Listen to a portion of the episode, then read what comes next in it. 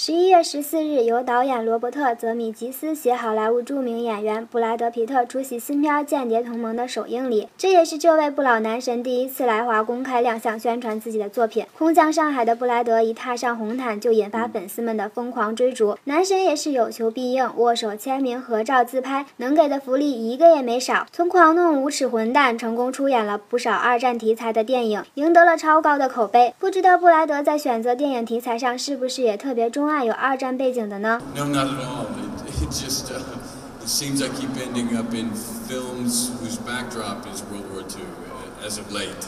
But uh, I mean, for me, they're all completely different films. If, if we're talking about uh, The Glorious Bastards or Fury or this, or, to me, there are three separate films -huh. that all happen to be in World War II. But I'm, I'm that's that's as much as a buff as I am. Uh, it's like a life coincidence, yeah. More or less. I'm, a, I'm a story lover first, and these stories and, and and the people I work with are the most important to me. And, and all three of those had those elements. Uh-huh. 看重故事本身和合作团队的布莱德，此次与玛丽昂·戈迪亚联袂出演的《间谍同盟》，相信又会是明年奥斯卡的大热门。预祝票房的大卖自然是少不了的。当天主办方也是别出心裁的给布莱德准备了一份礼物——满满一篮的红辣椒。皮特就这样多了一个中文名——不辣的皮特。